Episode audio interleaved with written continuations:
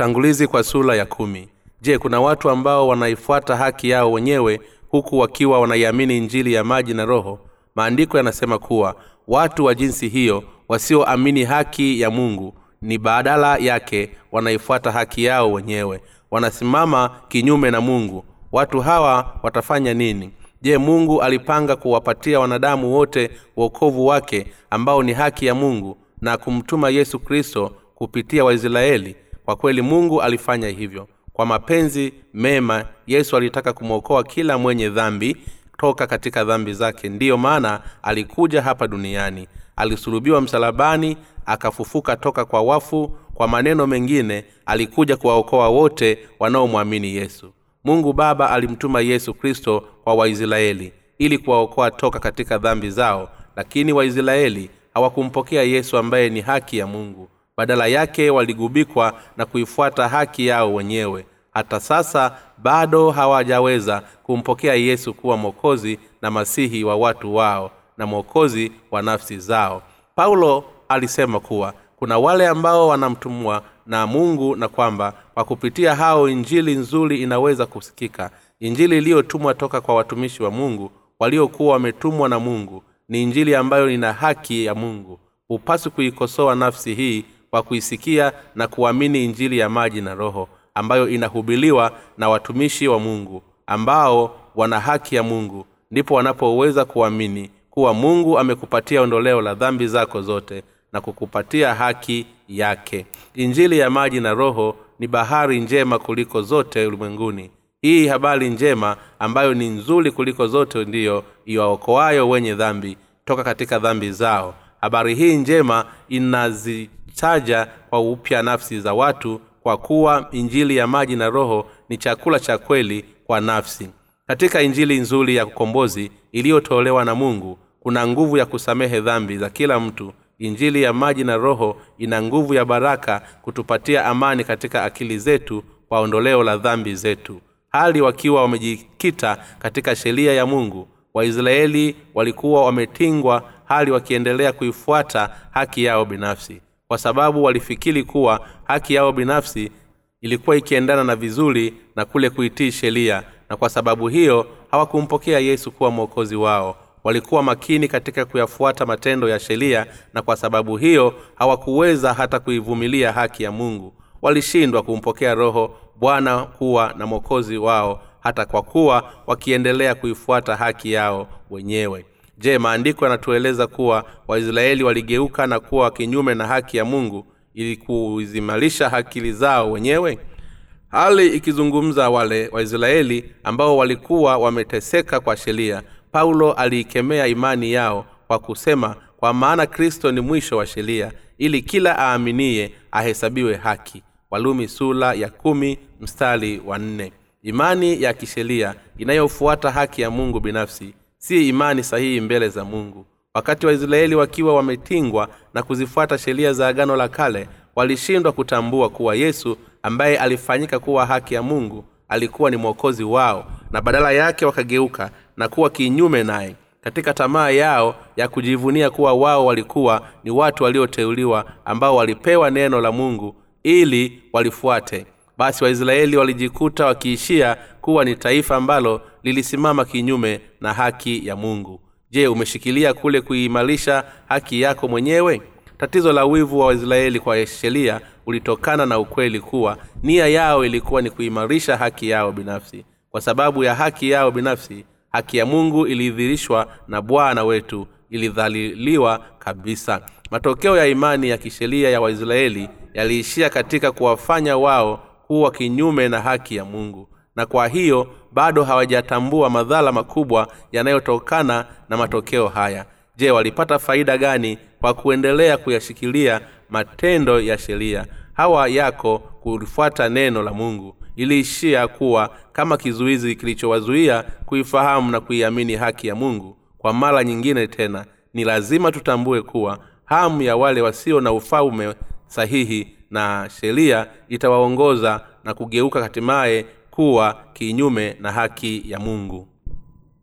Maandiko yanatueleza wazi kuwa yesu alifanyika kuwa mwisho wa sheria. Kwa kila mwenye haki anayeamini bwana wetu alitimiza haki ya mungu kwa kuzichukua zambi zote za ulimwengu kwa ubatizo wake na damu yake iliyomwagika msalabani ili kuziosha zambi za wayahudi na wa mataifa. Kwa hiyo injili ya maji na roho iliyo na haki ya mungu na si sheria ifanywa kuwa kama oasisi katika jangwa kwa ajili ya wenye dhambi. Injili ya maji na roho ndiyo iliyozitowesha dhambi zetu na kutupatia kibali cha kweli. Je ni wapi tena ambapo wenye dhambi wangeliweza kupata kibali cha kweli katika mioyo yao zaidi ya injili ya maji na roho? Katika kitabu cha walumi paulo anatueleza kuwa kuimarisha haki ya mtu binafsi pasipo kuamini katika haki ya mungu ni dhambi ya kifo ni aina ipi ya injili ambayo ingekuwa ni injili nzuri kwetu sisi wa mataifa?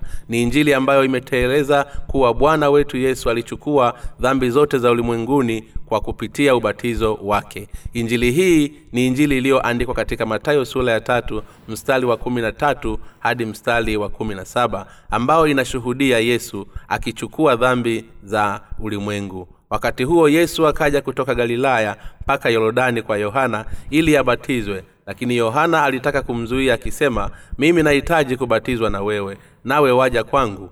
Yesu akajibu akamwambia kubali hivi sasa kwa kuwa ndivyo itupasavyo kuitimiza haki yote. Basi akamkubali. Naye yesu alipokwisha kubatizwa mala akapanda kutoka majini na tazama mbingu zikamfunukia akamuona roho wa mungu akishuka kama huwa akija juu yake na tazama sauti kutoka mbinguni ikisema huyu ndiye mwanangu mpendwa wangu ninayependezwa naye.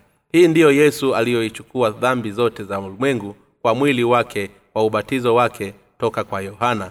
Paulo aliwakemea watu wa kisheria ambao walikuwa hawaamini haki ya mungu kwa kuwauliza ni nani atakayepanda kwenda mbinguni? Yaani ni kumleta kristo chini.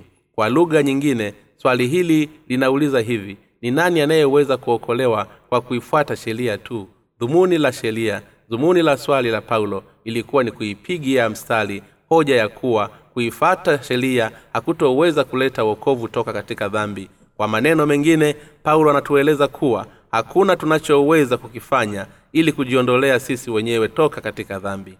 Mara nyingi paulo alizungumzia juu ya haki ya mungu. Katika nyaraka zake jibu la paulo kuhusiana na imani ya kweli linapatikana katika walumi sura ya kumi mstari wa kumi ambapo anasema kwa maana kwa moyo watu huamini hata kupata haki na kwa kinywa ukili hata kupata wokovu. Injili iliyohubiliwa na paulo ilikuwa ni injili inayotueleza kuwa tunaipokea haki ya mungu kwa kumwamini ubatizo wa bwana wetu yesu na damu yake msalabani ambayo kwa hiyo haki ya mungu imefufunuliwa. Ni lazima tuamini kuwa bwana alitupatia injili ya maji na roho na kwamba aliwaruhusu wale wote wanaoamini katika injili hii kuwa amani ya akili. Imani ya kweli huja kwa kulisikia neno la mungu.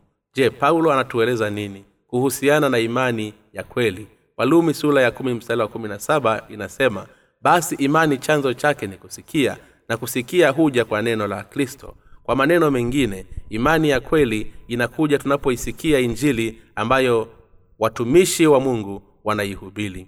Uhakika wetu wa imani ya kweli unakuwa kwa kulisikia neno la mungu. Na kwa hiyo ilikuwa watu wa aina ya kweli ni lazima watusikie na waliamini neno lake. Tunaweza kuwa na imani ya kweli na inayokuwa kwa kulisikia neno la mungu tu. Hii ndiyo sababu mungu ametutumia watumishi wake ambao wanaihubiri haki yake.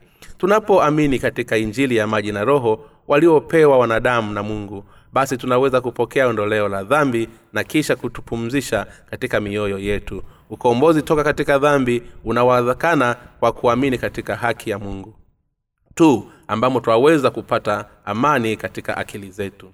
Je hatujaambiwa kuwa haki ya bwana wetu inafuta machozi yetu na kutukomboa toka katika maumivu yetu yote? Kwa kweli tumeambiwa hivyo maumivu yetu yote yanaweza kuchukuliwa mbali kwa kuamini katika haki ya injili ya maji na roho iliyotolewa na mungu. Injili ya maji na roho ndiyo habari njema zaidi katika ulimwengu huu na ndiyo utimilifu wa haki ya mungu.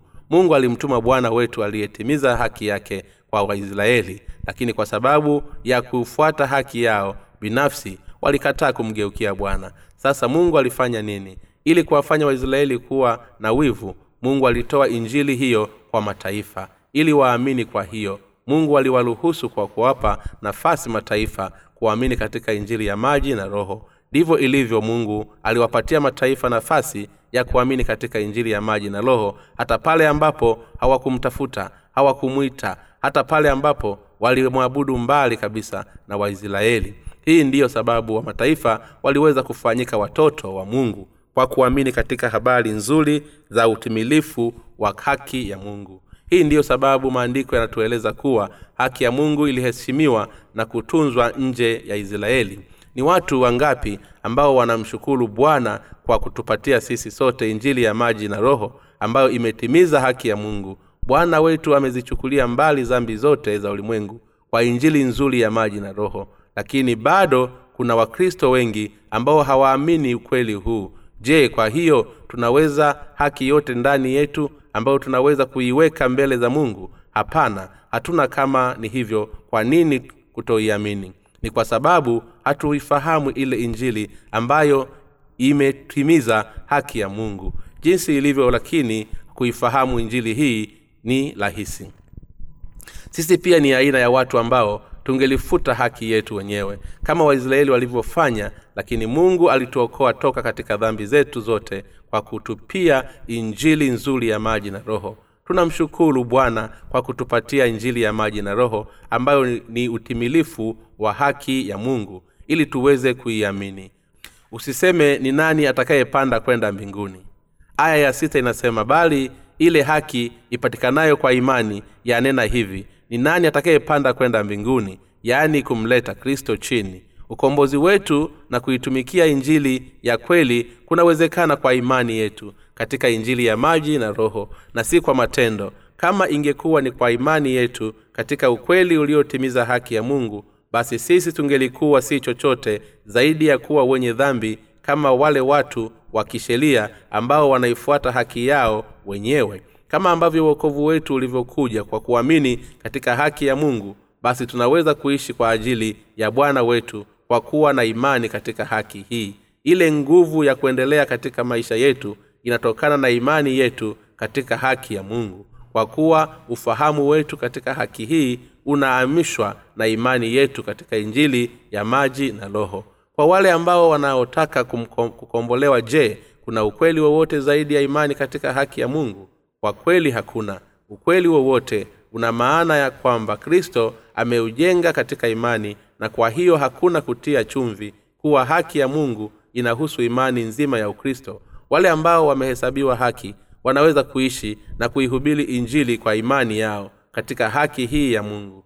Je wale wanaoamini katika haki ya mungu wanakutana na matatizo pia? Ndiyo wanakutana nayo pia lakini wanaamini hao wanaweza kuyashinda matatizo yote kwa imani katika haki ya mungu. Kwa kuwa kadiri wanavyoamini mungu basi mungu anaweza kuyashughulikia matatizo yao. Imani ya jinsi hiyo inatoka katika imani inayoiamini haki ya mungu. Je ni vipi kuhusu imani ya nyingine ambazo hazihusishi haki ya mungu?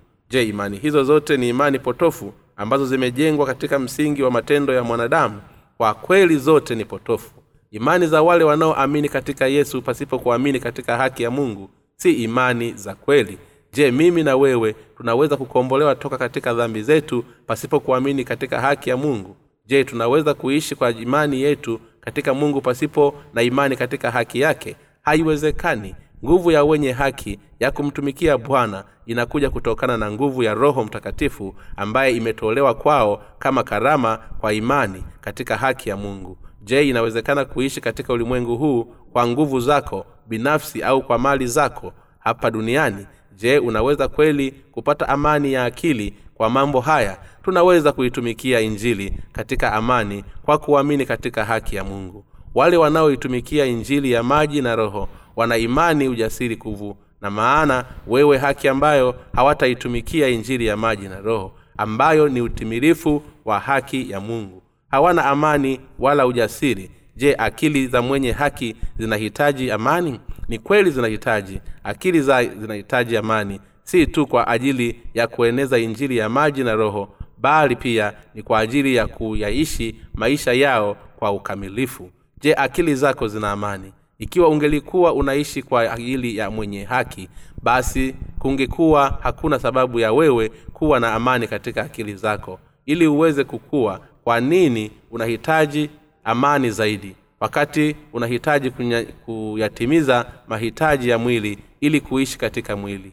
Lakini ikiwa unamtumikia mungu basi amani katika akili zako inahitaji kukua ili uweze kuitumikia injili ya maji na roho ambayo imetimiza haki ya mungu. Basi imani yako na akili zako ni lazima zikuwe wale wanaoamini katika injili ya haki ya mungu wanajaribu kuieneza amani yao katika ulimwengu mzima kwa kuwa hili si jambo mtupu binafsi bali ni hitaji la kuieneza amani ya akili iliyotolewa na yesu kristo kwa kila mtu. Hivyo tunahitaji kuihubiri injili ya haki ya mungu katika ulimwengu mzima amani ya mungu bado inahitajika kwa wengine na kwetu sisi. Tunahitaji maombi zaidi toka kwa mungu ili tuweze kuieneza amani hii kwa wengine. Tunapokuwa tukiishi kwa kueneza haki ya mungu basi amani ya akili zetu itakuwa na kisha tutaliona lengo letu la thamani katika maisha yetu. Ikiwa unataka kujifunza juu ya amani ya kweli inayoleta na mungu basi unahitaji kuifahamu na kuiamini injili ambayo imetimiza haki ya mungu. Unahitaji wewe mwenyewe kupata uzoefu wa amani ya akili ambayo mungu ameiandaa kwa ajili yako. Kwa kweli umemtumikia mungu vizuri hata sasa lakini bado unahitaji kuendelea kumtumikia yeye vizuri hadi utakapoitwa kwenda katika uwepo wake ili kwamba wengine waweze kuishiriki ile amani yako. Unapofika amani kwa imani yako katika haki ya mungu basi wale wanaoamini ambao wanafuata nyayo zako kuelekea katika ukombozi waweza pia kuishi kwa amani na watu wengine. Wale walio wachanga katika imani yao ni wanafunzi katika mazingo ya imani na uwezo wao wa kufahamu una mipaka. Lakini unapoishi kwa imani basi wale walio nyuma yetu wanaweza kufikia hatua ya kufahamu jinsi waliokombolewa wanavyoishi maisha ya kuwa na amani. Kwa kuzifuata nyayo zetu za imani ingawa inawezekana kuchukua muda kidogo. Je unaona vigumu kuwafundisha wale wanaofuata uongozi wako jinsi ya kuishi kwa imani? Maisha hayo ya kufundisha yaweza kufikiwa kwa usiku mmoja. Unaweza hata kuchukua muda mrefu kabla haijaweza kuwaongoza kwenda katika aina hii ya imani inayotajika ili kuishi maisha ya amani. Lakini kwa wakati wale waliokombolewa kwa kuamini katika haki ya mungu hatimaye wanajifunza kuishi kwa amani. Kama watu wa imani waamini wanaomtumikia mungu wanaweza kuipata amani ya akili zao toka kwa mungu kwa kujifunza kwa wale waliowatangulia. Wewe ni mimi ni lazima tuishi kwa imani katika haki ya mungu. Wenye haki ni lazima waishi kwa imani katika neno na maisha yetu yaliyopo katika baadaye na ni lazima yaongozwe na imani. Maandiko yanatuuliza tena wamshikeje pasipo mhubiri kwa kuwa taamini katika haki ya mungu basi ni lazima tuihubiri njili kwa ulimwengu. Tunaweza kupambana na changamoto zote tunazokutana nazo tunapoionea injili kwa imani. Maisha ya wenye haki yasiyoishi kwa kufuata imani ni yale waliopoteza amani ya akili. Kuamini katika haki ya mungu kuna waruhusu watu kuipata amani ya akili zao. Tunapoamini katika neno la mungu na haki yake kwa mambo yote basi tutapewa ile amani yetu. Ni lazima usimame imara katika imani yako na imani kwa kuamini katika haki ya mungu. Pia ni lazima umsifu mungu kwa kuwa bwana amekuruhusu kuishi kwa ukombozi wa haki yake na amani. Basi uyaishi maisha yako kwa kuihubiri injili kwa imani katika mungu ambaye kwa huyo umepokea amani yako. Je tumeweza kujifunza toka katika kitabu cha walumi jinsi haki ya mungu ilivyo kikamilifu walumi inaelezea kuwa kina jinsi hii haki ya mungu ilivyo haki ya mungu ambayo tunaizungumzia si haki iliyoundwa na wanadamu bali ni ule wa mungu mwenyewe. Haki ya mungu ni kamilifu na ya kutosha kabisa kutuokoa sote toka katika dhambi zetu. Yesu alizishughulikia dhambi zetu kikamilifu kwa kuzichukua dhambi zote za ulimwengu kwa kupitia ubatizo wake kule kusema kuwa tunaweza kumwamini yesu kristo ni kutokana na ukweli kuwa lakini mungu ni sahihi na kamilifu kwa kuwa hali ya mungu imetuokoa sisi kikamilifu toka katika dhambi zetu zote. Basi ni muhimu sana kwetu kuiamini injili ambayo imetimiza haki ya mungu. Tunaweza kuishi maisha yetu kwa shukulani na kumsifu mungu hali tukiamini haki ya mungu watu wanaweza kuishi katika utawifu wa mungu kwa kuamini katika haki yake. Mawazo yetu yanasafishwa kwa kuamini katika haki hii na kwa sababu hiyo wanaweza kumsifu mungu na kuendelea kuyaishi maisha yetu kwa utakatifu wake. Kama haki ya mungu isingelikuwa ni sahihi basi tusingeliweza kukombolewa toka katika dhambi zetu zote. Ingawa dhambi zetu ya asili inaweza kuwa imesamehewa kwa kumwamini yesu basi kila dhambi ambayo tungetenda hapo baadaye kila siku ingelihitaji kufanya maombi ya toba kila siku. Baada ya kwatu kutembelewa kwa kuamini katika haki ya mungu iliyofunuliwa katika injili ya maji na roho basi tuliweza kutambua kuwa haki hii ya mungu ni kamilifu. Hii ndiyo sababu ilinibidi kuwa mtu wa shukulani kutokana na ukweli kuwa haki ya mungu inaweza kuaminika na kikamilifu hadi milele kwa kuwa haki ya mungu imetukomboa toka katika dhambi zote ambazo tungeliweza kuzifanya katika kipindi cha maisha yetu basi tunaweza kuondolewa toka katika dhambi hizo kwa kuamini haki ya mungu. Wale wasiolinganisha haki ya mungu nao uovu we binadamu waweza kuiamini haki ya mungu kwa sababu huwafahamu jinsi haki hiyo ilivyo huku hata mtu yule ambaye ni mkamilifu sana bado hawezi kulinganishwa na haki ya mungu na haki hii ndiyo sababu tunaiamini haki ya mungu. Na kwa sababu hiyo tunaishi na kukaa katika utakatifu wa mungu. Kwa maneno mengine tunafanyika kuwa wale ambao tunamtukuza maneno mengi. Tunafanyika kuwa wale ambao tunamtukuza mungu kwa kuiamini na kukaa katika haki yake. Tunahitaji kuwa na ufahamu sahihi wa haki ya mungu katika mioyo yetu. Ni lazima tutambue kuwa haki ya mungu imetoka na dhambi zetu je tunatenda dhambi nyingi katika kipindi hiki cha maisha yetu? Inawezekanaje basi kuwa mungu kulifanya tendo la haki ambalo limetuokomboa toka katika dhambi kama hizo zisizohesabika? Mungu alitimiza haki yake kwa kuja hapa duniani katika mfano wa mwili wetu. Akazichukua dhambi zote kwa kubatizwa na yohana akafa msalabani akafuka toka kwa wafu hali akitimiza haki yote ya mungu. Kila mtu awe mtoto au mzee awe tajiri au maskini awe na nguvu au dhaifu anatenda dhambi. Ni nani basi aliyetuokoa toka katika dhambi hizo zote za ulimwengu? Ni yesu kristo ambaye kwa kutimiza haki ya mungu alitukomboa toka katika dhambi zetu zote. Haki ya mungu ni kule kusema kuwa mungu alimtuma yesu ili kuzichukua dhambi zetu zote katika mwili wake na kisha kuziondolea mbali kikamilifu hakuna kitu kingine zaidi ya haki kinachoweza kuitwa kuwa ni haki ya mungu ambayo imetuokoa toka katika dhambi zetu zote. Haki ya mungu imetuokoa toka katika dhambi zote za ulimwengu. Mara moja je haki yake si sahihi na kamilifu? Hii haki ya mungu ndiyo tunayoiita kuwa ni upendo wa mungu ambao mungu ametupatia na ambao unadadumu hata milele. Kama yohana mbatizaji alivyotangaza wakati alipomwona yesu siku moja baada ya kumbatiza tazama mwana kondoo wa mungu aichukuaye dhambi ya ulimwengu. Kama yesu alivyomwambia yohana baada ya kutaka kumbatiza kubari hivi sasa kwa kuwa ndivyo itupasavyo kutimiza haki yote. Matayo sura ya tatu mstari wa kumi na tano je vifungu hivi vinamaanisha nini? Vinamaanisha wazi kuwa ubatizo wa yesu na kifo chake msalabani ndiyo haki yenyewe ya mungu. Haki ya mungu haituachi wakati tunapokuwa tu udhaifu na kupungukiwa na utukufu wake. Tunaweza kumshukuru mungu na kumtukuza yeye kwa ajili ya upendo wake huu mwingi ambao ametuokoa na kutuhurusu kukaa katika haki yake. Wale wanaoamini katika haki ya mungu wanafikia hatua ya kuishi katika haki ya mungu maisha yao yote. Yaliyosalia ni vizuri sana kwetu kumwamini mungu kuliko kuamini wanadamu au ulimwengu. Maisha mazuri yale ambayo yanaihubiri injili hii ya ukombozi kamili toka kwa dhambi hii ndiyo sababu inatupasa kufahamu na kuamini kikamilifu haki ya mungu. Wale waliopokea uondoleo la dhambi wanaweza kushuhudia hivi yesu amezichukua mbali dhambi zangu zote kwa ubatizo wake toka kwa yohana na kwamba alihukumiwa kwa niaba yangu kwa ajili ya dhambi zote za ulimwengu. Tunapoamini haki ya mungu basi tunaweza kumshukuru mungu kwa baraka hizo.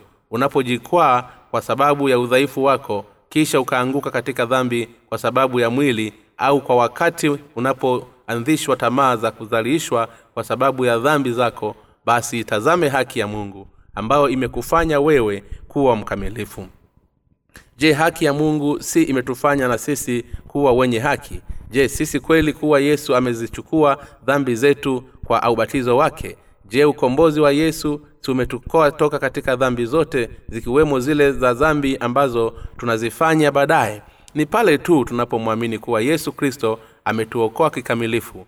Basi hapo tunakuwa tukiiamini haki ya mungu ni mpaka pale tunapoiamini haki ya mungu ndipo tunaweza kuhesabiwa haki. Wale wanaoamini katika haki ya mungu wanaweza kufanyika vyombo vya haki yake. Usahihi wa haki ya mungu ni mkamilifu. Wale wanaofuata haki yao binafsi hali wakiwa hawaifahamu haki ya mungu ni wajinga tu wanaokaa katika uharibifu wao na kulaaniwa na mungu.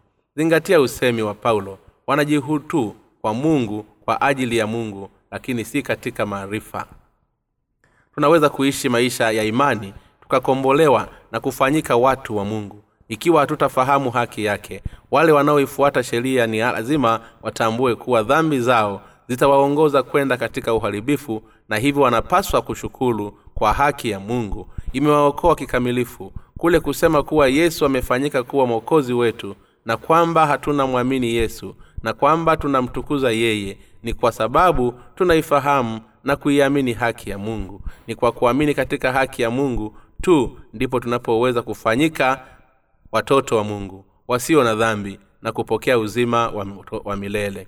Wale wanaoikili kuwa wanamwamini yesu kwamba wanaishi maisha ya uaminifu lakini hawaifahamu haki ya mungu. Mungu basi inawapasa watambue wazi kuwa watalaaniwa paulo alitoa ushahidi wake katika walumi kuwa waisraeli hali wakiwa hawaifahamu haki ya mungu. Walizingatia kuimarisha haki yao binafsi na kwa kufanya hivyo walidhalau haki ya mungu. Wao pia inawapasa kuamini katika haki ya mungu. Ni lazima tuamini kuwa mungu ametukomboa toka katika dhambi za ulimwengu. Dhambi zetu zote zimejumuishwa katika dhambi hizi za ulimwengu. Dhambi zote zimetoweka kwa uaminifu wa haki ya mungu je unaamini ukweli huu? Kwa maana kristo ni mwisho wa sheria kwa kila aaminie haki ya mungu ni mwisho wa sheria.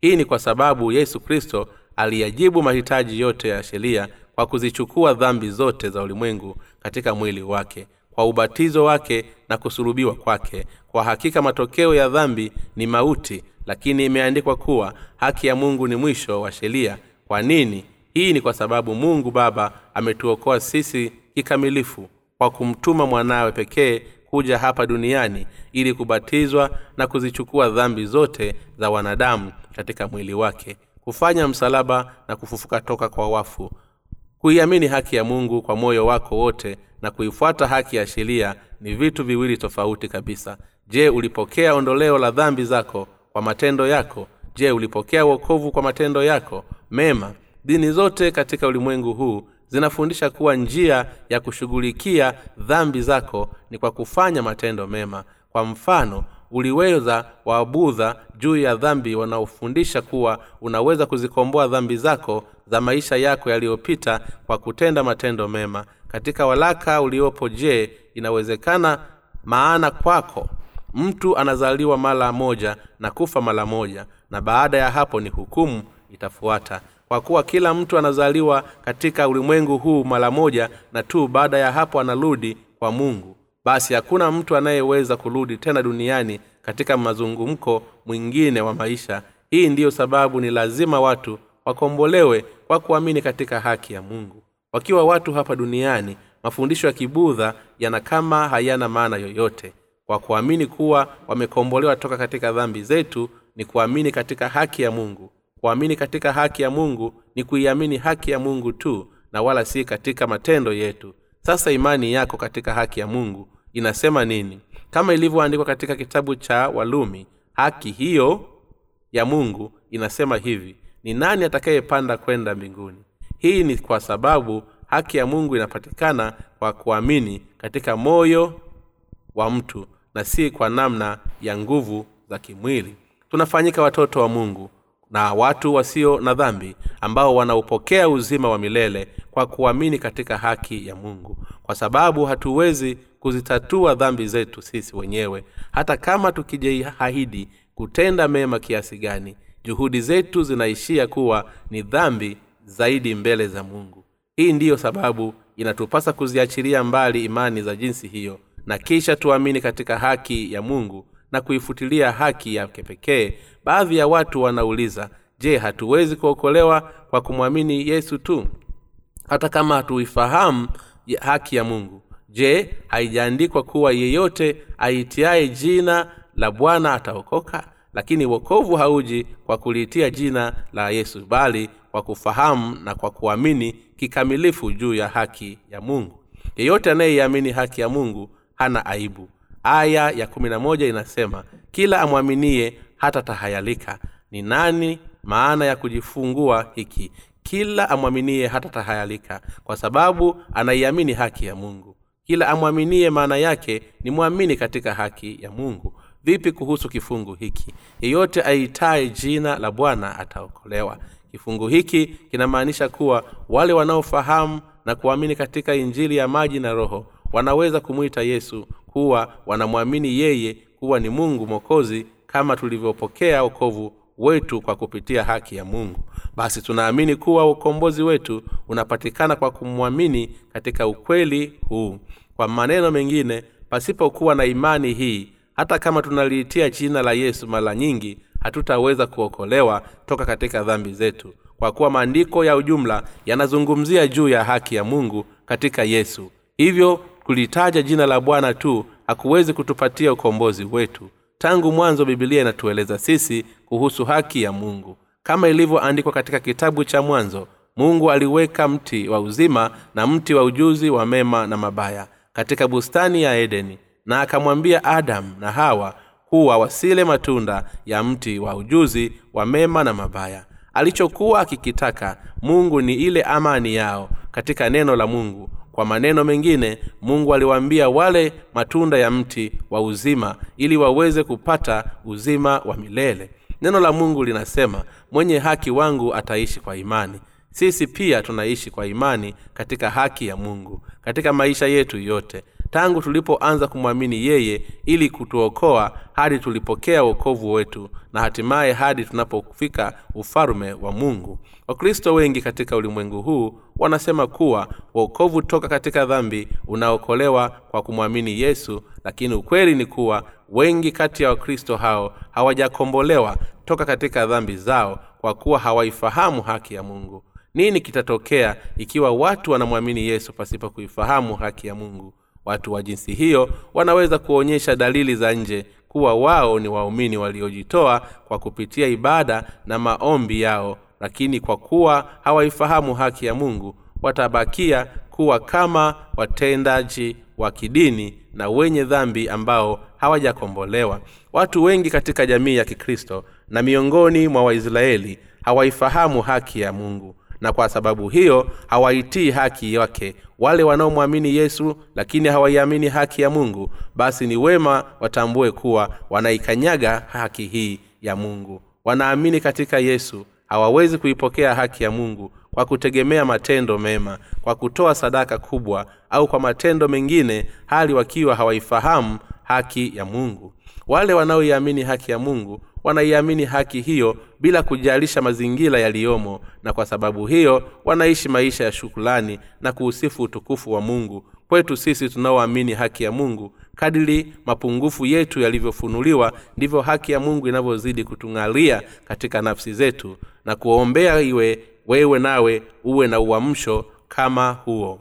Tunaweza kuipokea haki ya mungu hata kwa sababu tu kiasi fulani cha haki katika miili yetu. Kwa kweli hapana. Hakuna kitu ambacho ni cha haki ndani yetu kuliko ile haki ya mungu. Kwa kuwa bwana ametuokoa kikamilifu toka katika dhambi zetu. Kwa haki yake basi sisi tunaamini na kulisifu haki hii. Haki ya mungu imetuokoa kikamilifu toka katika dhambi zetu unapokutana na neno kona zenye giza katika maisha yako usiangukie katika imani inayojengeka katika matendo bali wakati wote amini katika haki ya mungu bila kujali mazingira yatakayokuwepo. Haki ya mungu ni kamilifu hata milele. Kila mtu katika ulimwengu huu ni lazima aifahamu haki ya mungu. Ni lazima waiamini haki hii kwa kuitii injili ya maji na roho kwa kuwa watu wengi wanadai kuwa wanamwamini yesu bado wanaishi kwa kuifuata haki ya sheria basi watu hao ni lazima wahakikishe